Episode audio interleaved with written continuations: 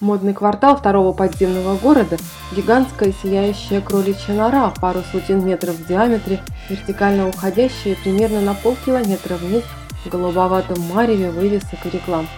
Если пробраться в город перед рассветом через взломанный выход на очистительные станции, можно застать момент, когда воздухозаборники начинают работать в полную мощность и нырнуть в нору на хаверборде кувыркаясь в мощном потоке и забывая дышать от восторга и ураганного ветра. Наверху даже новая доска перестает слушаться на несколько секунд, и я чувствую себя немного Алисой, падая мимо сверкающих вывесок и витрин.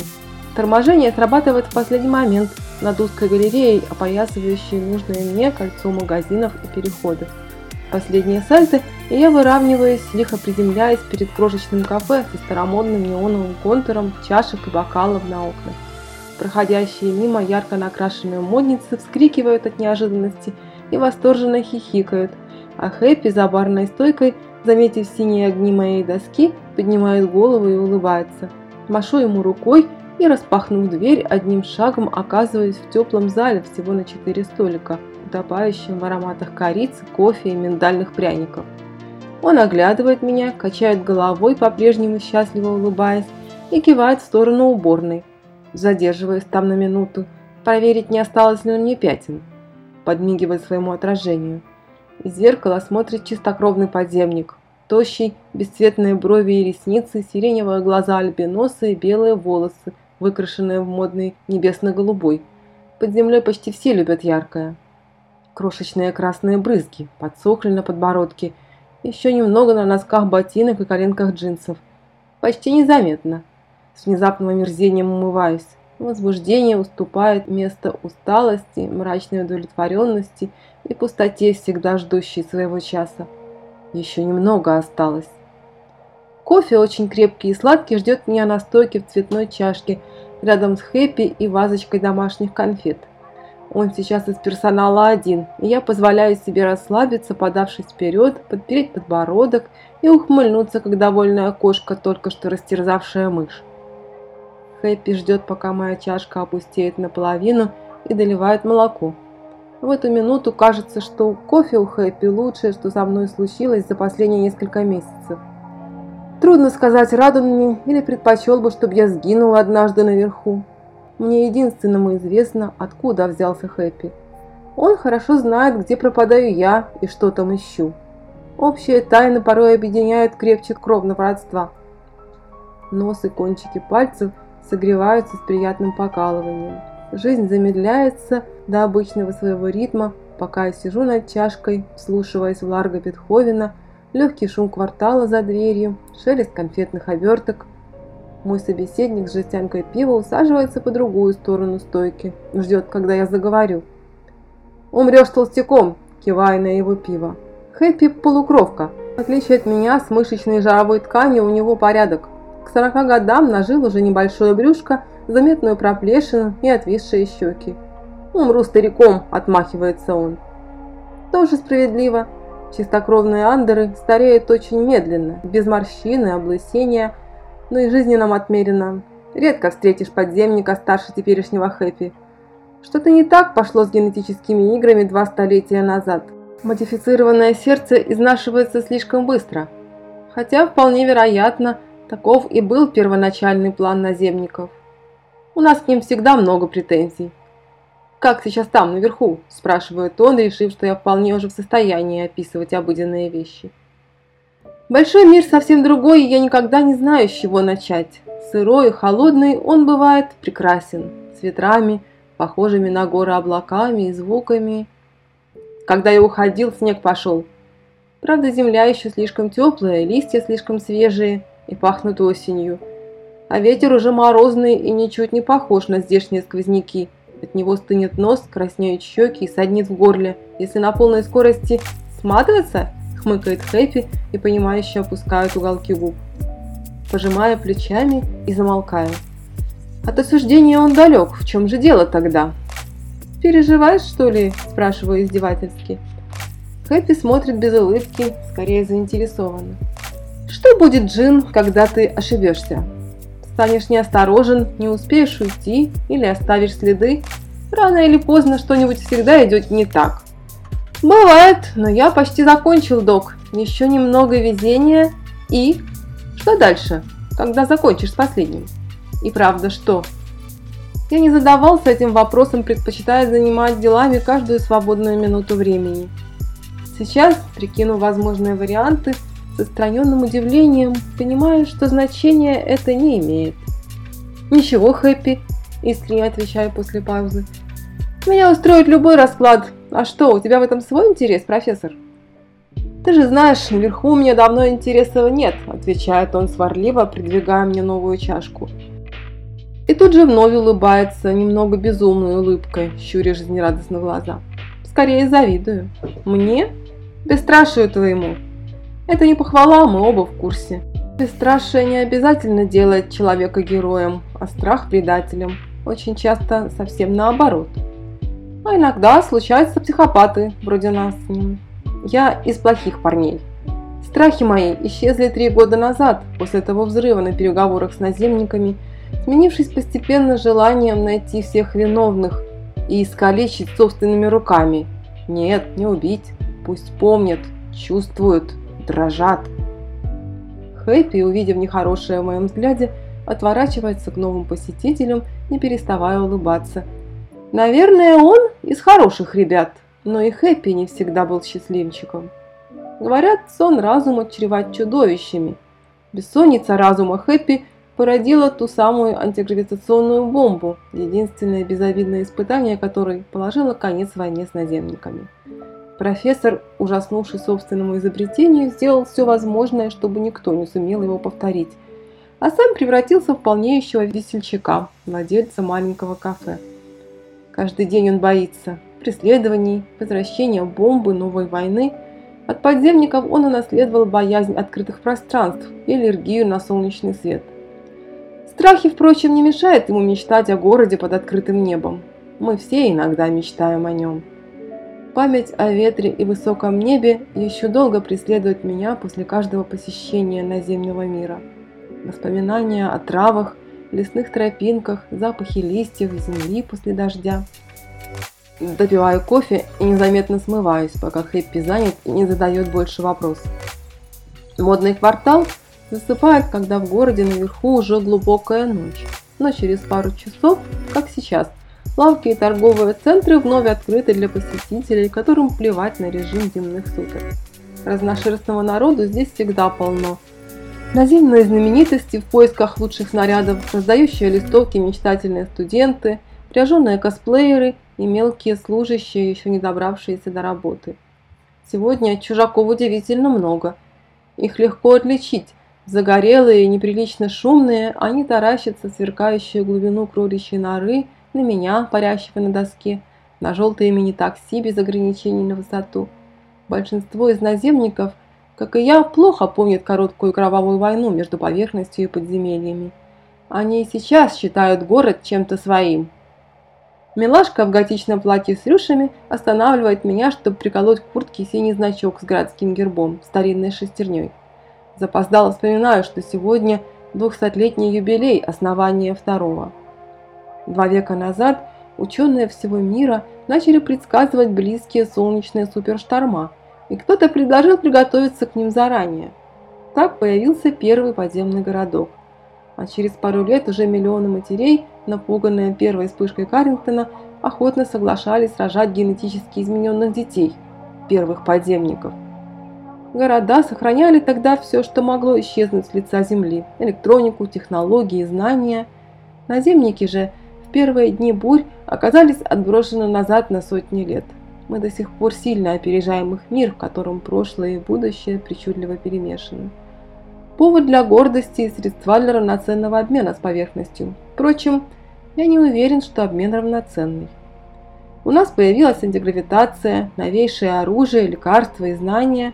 У них осталась вся Земля с небом и солнцем, которого мы боимся.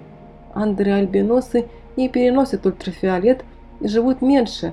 Наши женщины редко рожают здоровых детей от наземников. Зато мы медленно стареем, мы быстрые и мы видим в темноте.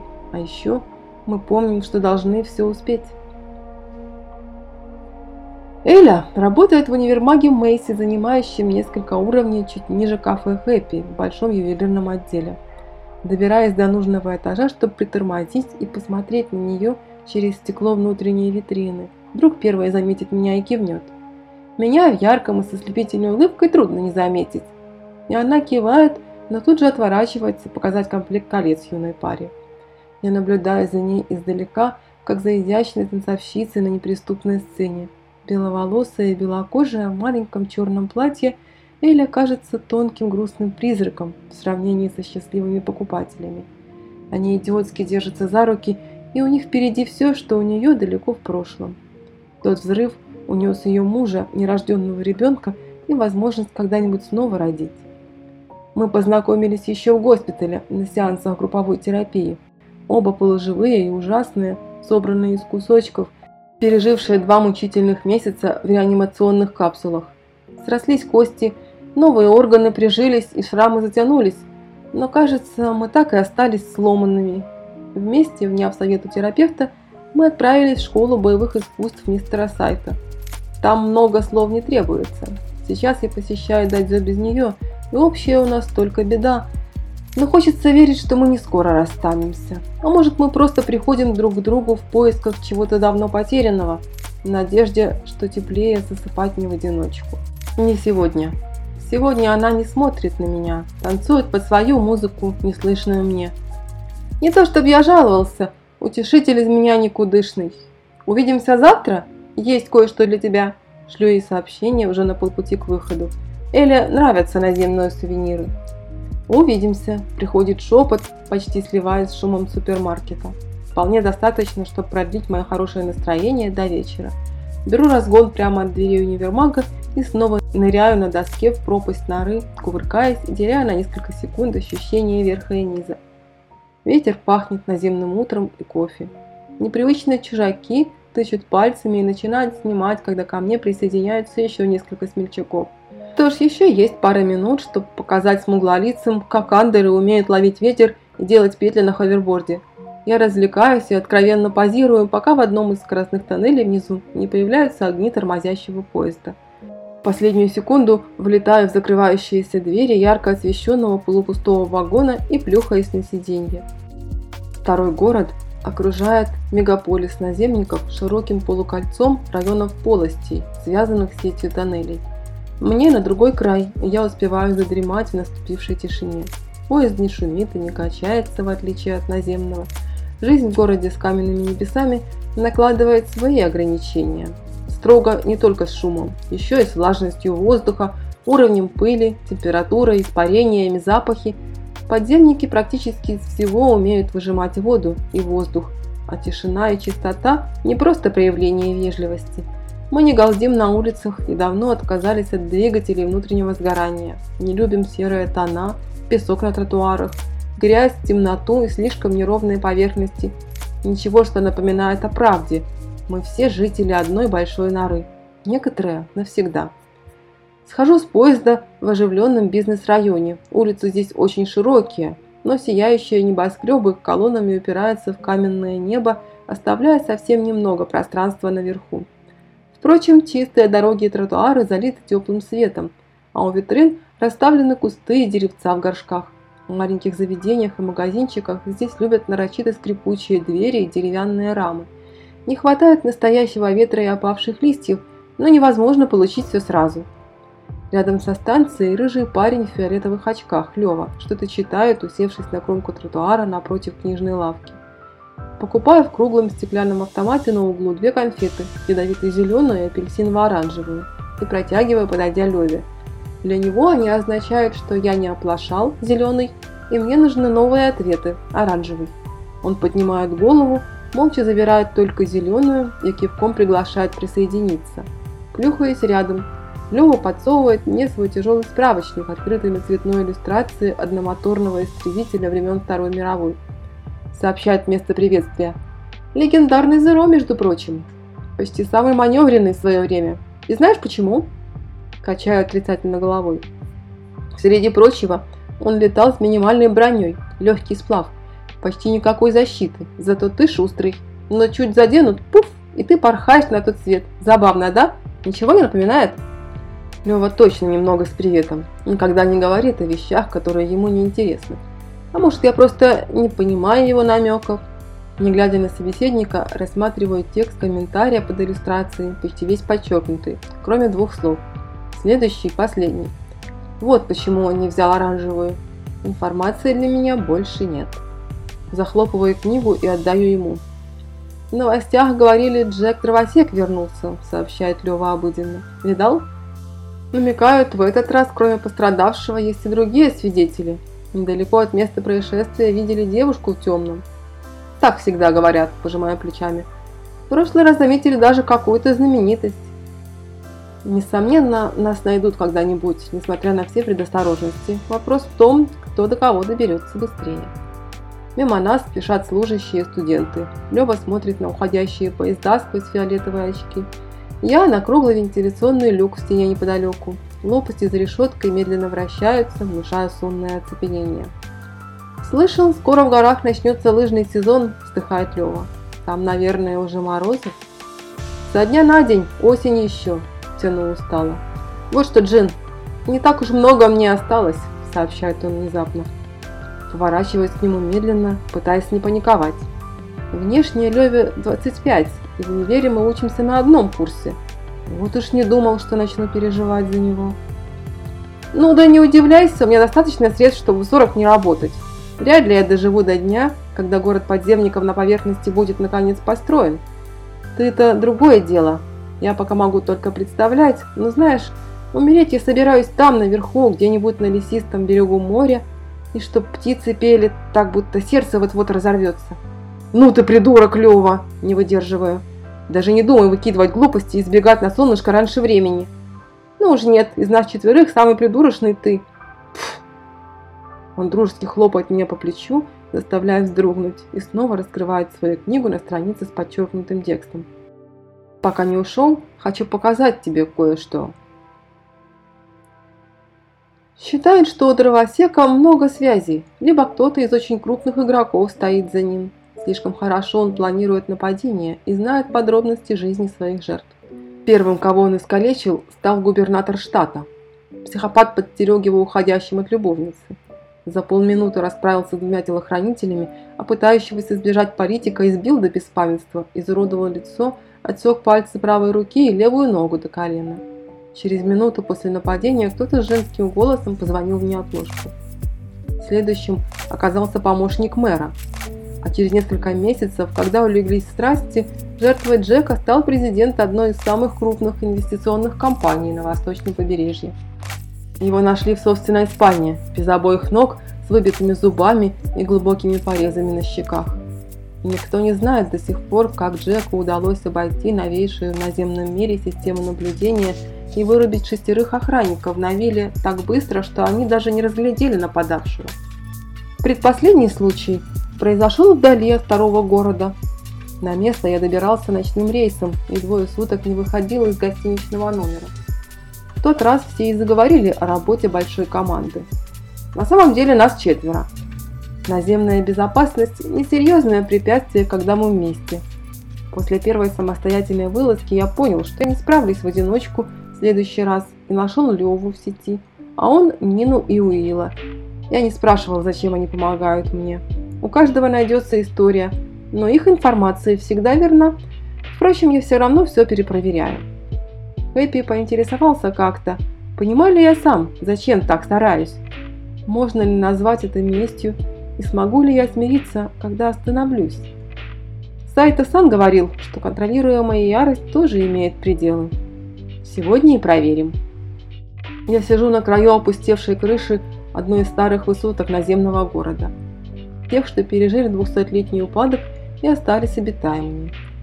Ранняя зимняя ночь вполне подходит. Ни звезд, ни луны на укутанном снежными облаками небе. В городе и в самом здании огней в это время немного по сравнению с вечно сияющим вторым. Никто не заметил, как я поднялся сюда, вдоль стен на хаверборде с отключенными огнями. Причальная мачта для цепелинов пуста до утра. Отсюда хорошо наблюдать за мегаполисом и за окнами на нужном этаже. Жду, заглядывая вниз, пока свет останется всего паре нужных мне офисов. Еще немного. Здесь слышен только шум ветра и едва-едва гудки машин далеко внизу. Рассматривая яркие ниточки трассы, переулки, прикидывая пути отступления. Морозец начинает забираться под мою толстую куртку. Одно за другим окна высотки гаснут. Пора. Тот, кто мне нужен, остался в офисе один, не считая пяти или шести охранников в соседнем помещении. Спуститься отсюда на карниз несложно, но на фоне освещенного окна могут заметить с улицы. Если мне не повезет, охранников будет восемь, включая тех, что остались на этаже. Впрочем, все должно быть закончено еще до того, как они подоспеют, заподозрив неладное.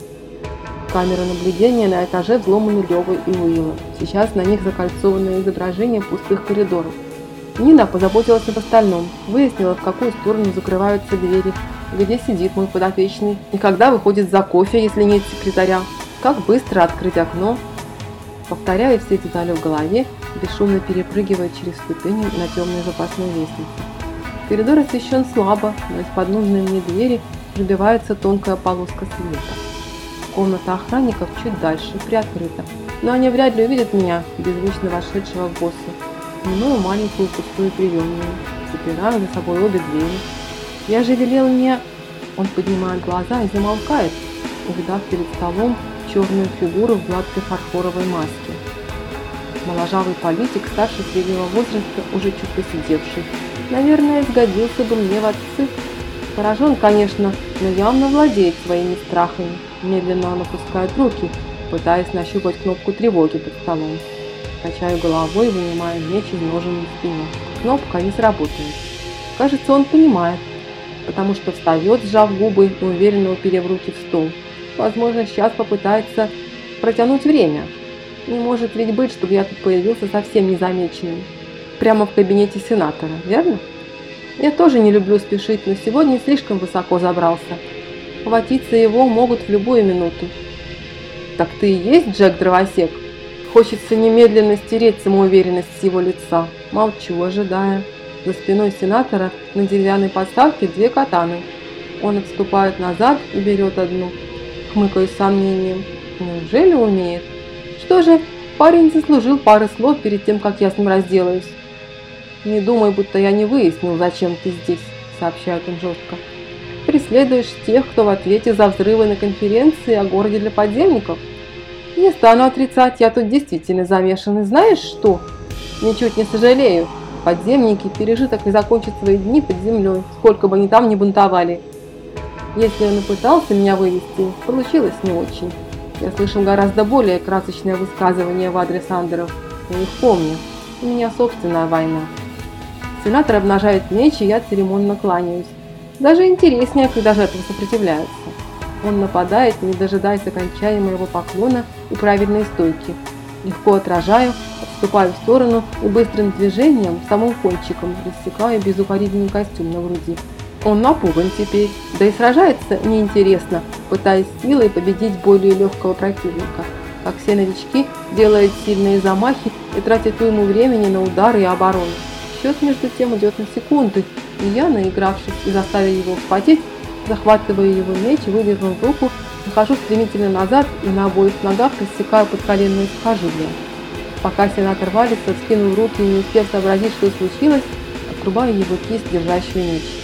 Наклоняюсь, касаясь перчаткой крови на ковре и подношу к улыбке щели в маске. Смотри-ка, у пережитков прошлого еще остались зубы. Нравится наблюдать, как ярость на его лице сменяется страхом как он пытается отползти и позвать на помощь. Помощь же совсем близко, ломится во вторую дверь. Еще несколько секунд, распахивая окно, подняв раму вверх и напоследок наклоняюсь к сенатору. После взрывов там, в зале, было столько оторванных рук и ног, что казалось, там погибли тысячи, а не пара сотен. Чего, чего ты хочешь от меня? Нет ничего такого, что ты мог бы вернуть. Рассекая ему обе ноги, рубя коленные чашечки и не испытывая ни малейших угрызений от его лука. Все-таки я победил сенатора в честном бою. Дверь кабинета слетает с петель, впуская пятерых вооруженных охранников. Один тут же бросается к пострадавшему, а мне остается разделаться четырьмя, не дав ему перереагировать. Чуть присев, целюсь ему ноги, только поцарапать, и уперев ладонь в пол, делаю широкий взмах с разворотом. Таких движений нет в традиционном кендо, но у сайта свой стиль, рассчитанный на легких и быстрых подземников. Мне и нужно в этот раз всего лишь остановить их, а не покалечить. Все четверо с воплями боли валятся, роняя оружие или стреляя в пол. Я продолжаю движение, не разгибаясь, скакивая на подоконник и вываливаясь вниз головой, не оставляя им шанса пальнуть мне вслед. Пуленепробиваемое окно за мной захлопывается с громким лязгом. Маска соскальзывает. Ветер продувает закрывающий лицо шарф и отрезляет. На полдороги к земле мне все же удается приладить доску к подошвам. Магнитные замки защелкиваются, включая автоматическую антигравитацию. Я переворачиваюсь ногами вниз у самого тротуара, едва не коснувшись брусчатки кончиками пальцев. Поднимаюсь, снова облетая здание и не заботясь больше о случайных зрителях и преследовании. Пожалуй, мне нравится ходить по краю. Сердце колотится так, словно я счастлив или влюблен. И вокруг только ветер. Через пару минут всю воздушную и наземную полицию города поднимут на поиски подозрительного Андера с ховербордом. Доску приходится сломать и выбросить неподалеку от, от снятой Ниной квартиры. В квартиру же поднимается вполне себе почтенный наземник с рыжей шевелюрой, синтетическая маска, и почти тут же спускается, переодевшись во все новое. На такси я отправляюсь к очередной точке на окраине и, пройдя пару кварталов, в подвале заброшенного дома забираю собственный ховерборд, молчаливо ждущий отправления к удаленной от города очистительной воздушной станции, в этот раз ведущий в другой район второго. До рассвета еще далеко, и огней здесь нет. На дорогу мой ховерборд знает прекрасно. Единственный источник света на пути – огни пригородной фермы. Вспоминаю, как отец впервые взял нас с сестренкой туда – показать земные поля и травы, и воздух, наполненный песней ночных сверчков, и темный лес вдалеке. Начинается снегопад. Пожалуй, теперь я не скоро вернусь на поверхность. Хочется плакать, впервые за много лет. Хочется остановиться, упасть на замерзшую землю и ждать заслуженного наказания. Все плохие парни бывают наказаны рано или поздно. Эля ждет меня дома, в маленькой квартирке, почти на самом верху высотки в центре и я впервые по-настоящему рад, что выбрался целым. Она готовит капучино, запах смешивается с корицей, черносливом и ванилью, стоя посреди кухни в тонком халате. Иногда она приходит без предупреждения, как сейчас, и остается на ночь. «Прости», обнимаю ее сзади, целую белоснежную шею. «Были дела наверху? Соседи ночью не тревожили?» Она оборачивается и чуть склоняет голову, разглядывая меня. «Что-то случилось, Джин?» «Устал немного», сообщают чуть дрогнувшим голосом. Все-таки я тоже боюсь. Боюсь, что Элли никогда не взглянет в мою сторону, если узнает, какой я на самом деле. Боюсь, что если бы сейчас оказались живы те, кого унес тот взрыв, они не смогли бы любить меня, такого, каким стал. Хотя, знаешь, не настолько я устал, чтобы не показать несколько ошеломительных просто приемов. Руки мои опускаются ниже. Глупый, кофе остынет. Мы быстро. Остынет. Кофе почти остыл и все равно вкусный. Эля намазывает тосты шоколадной пастой и избегает смотреть мне в глаза. Лицо ее чуть разрумянилось, а на щеках проступили едва заметные ямочки. Должно быть, мы оба сейчас безумно привлекательны. Подмигиваю ей с другого конца стола. «Ты ведь сегодня никуда не спешишь, Джин?» – спрашивает она, поколебавшись.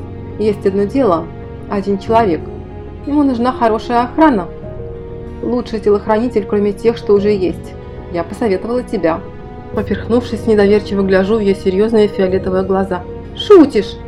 Сайта считает тебя лучшим, и ты уже работал телохранителем один раз». «Один раз.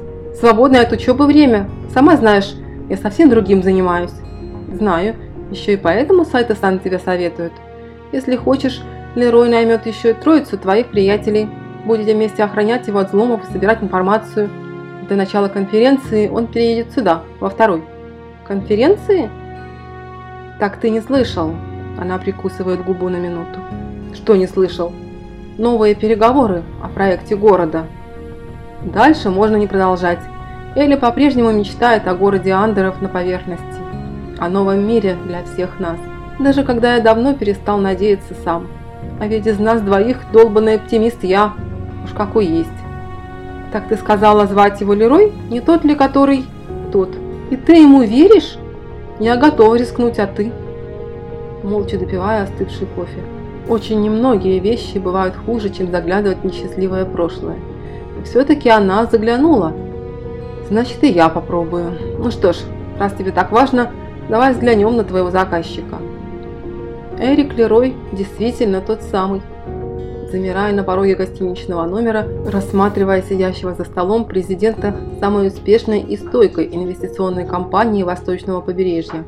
Время изменило его, время и Джек Дровосек. Никакие деньги не смогли купить ему настоящих живых ног. Никакие врачи, ни наземные, ни подземные, не смогли полностью убрать шрамы с лица. Тем не менее, он улыбается нам с Элей. «Садитесь, прошу вас, миссис Грей принесет чаю». «Спасибо, мы ненадолго», – отвечаю холодно. Он кивает, смотрит на меня оценивающе, не переставая улыбаться. «Знаю, знаю, у вас нет причин со мной сотрудничать, мистер Адамс. Как и у ваших друзей, я, видите ли, навел справки. На это можно и закончить. Сказать, что я вам не доверяю, это сильное преуменьшение. И тем не менее, я хочу выстроить этот город. С новыми технологиями магнитной фильтрации ультрафиолета он будет полностью под открытым небом, и я верю, что он будет не единственным. Я в курсе, что ваш отец тоже мечтал и сам спроектировал его.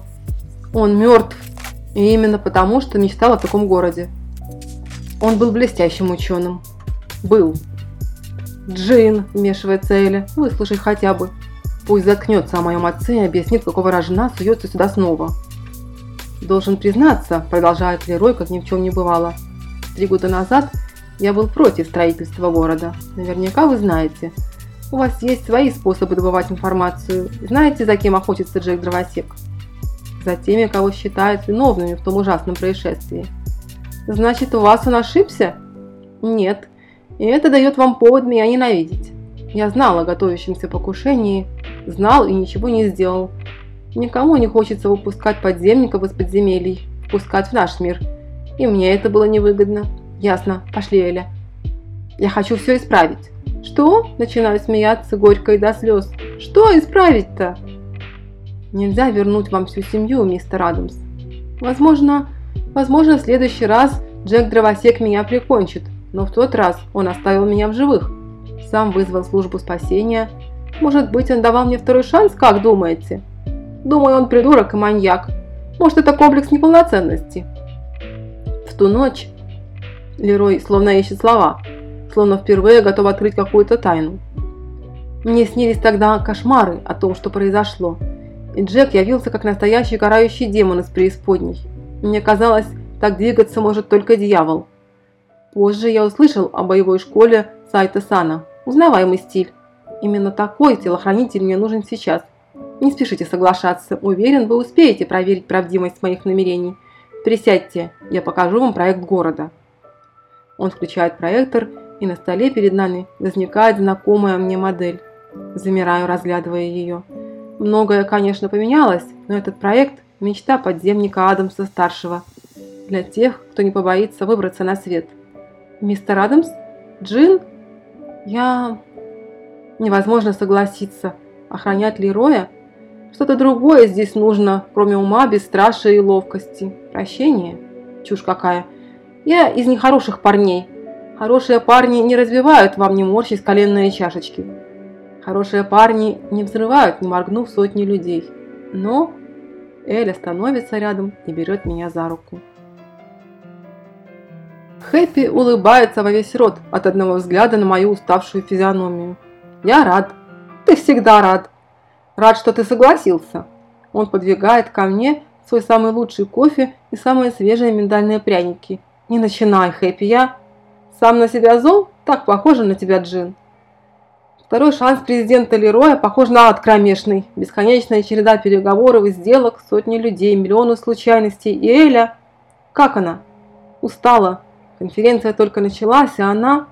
Она знает, чего добивается. Надеется успеть, понимаешь? Ее сердце... И тут наступает минута, когда Хэппи перестает улыбаться.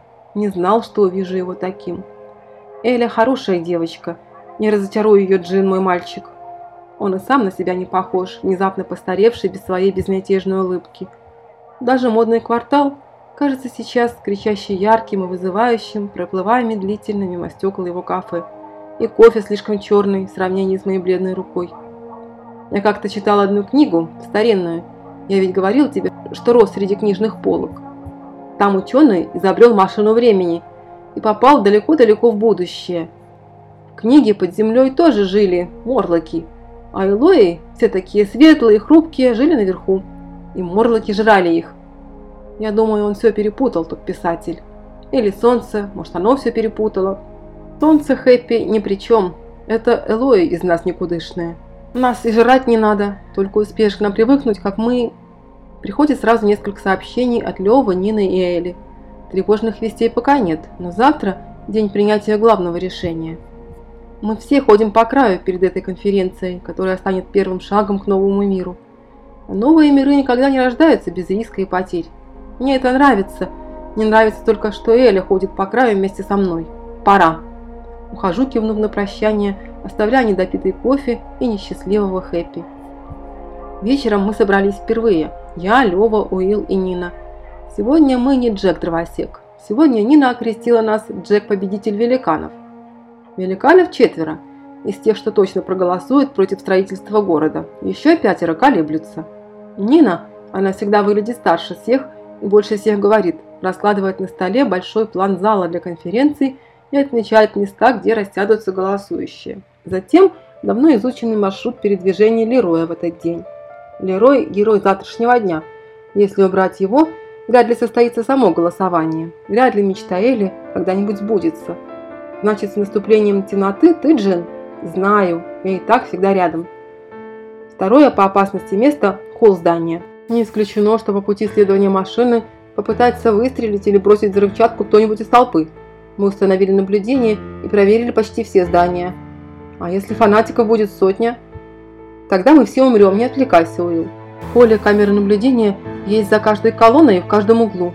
Но и приглашенных гостей и репортеров около 300, а охранников в зале всего 15. Не впускай глаз даже с них. Я не доверяю наземникам. Почему бы не собраться во втором? потому что в прошлый раз взорвали зал», – жестко напоминает Лёва. «Что же, увидимся следующей ночью и отпразднуем?» «Обязательно увидимся». Эля – мечтатель. Возможно, именно поэтому она сама, сопровождаемая доверенными лицами мистера Лероя, везет сегодня его инвалидную коляску ко входу в старинное здание в центре города. Ее печальное белое лицо во всех новостях, как символ доверия решениям покрытого шрамами наземника. Ночью в наземном городе гораздо темнее, чем под землей и она смотрится еще эффектнее, белая на темном небе, ярко высвечена вспышками камер, танцовщица. Лерой что-то говорит ей, и она наклоняется послушать, а он улыбается и ободряюще кивает головой. Я неподалеку в толпе, весь в темном, но меня ей легко найти. Стоит только глянуть поверх голов и увидеть мои голубые волосы. Она здесь единственная, кому я доверяю. Внезапно в голову приходят слова Хэппи. Морлоки, те, кто жрал. И мы все равно... Джин, черт, почему здесь такая медленная сеть? Раздается в коммуникаторе голос Левы. На поверхности все медленнее, напоминаю. Хорош болтать. Я выяснил, что охрана сменилась. Сегодня не та смена дежурит. Такое и раньше было, не страшно. Но гляди в оба, слышишь? Они единственные, кто вошел свободно с оружием. Возможно, есть кто-то еще, кому они его передадут. Или нельзя останавливаться, понял? Поздно, они уже остановились посредине красного ковра, окруженные репортерами со всех сторон. Ловлю краем глаза движения охранников и остальных участников конференции. Слишком много. Машу Эля, она кивает, увидев меня и выражение моего лица. Берется за ручку коляски Лероя, и тут раздается первый выстрел. Один из телохранителей падает, хватаясь за бок, и время замедляется.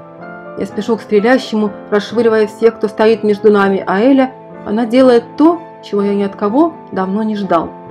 Вместо упавшего телохранителя она становится впереди коляски потрясенного Лероя с вызовом оглядывая толпу. Отталкиваясь от колонны и прыгаю на одетого в темное охранника, снова поднимающего пистолет. Он и сам не понимает, как оказался безоружен, а я, почти не целясь, стреляю во второго. Эля опускается на красный ковер, прижимая руки к груди. Я спешу к ней, пока гости в панике разбегаются, а Лероя увозят в конференц-зал. Губы у нее посинели, а пальцы ледяные. Подхватывая ее на руки, обмякшую, почти безжизненную.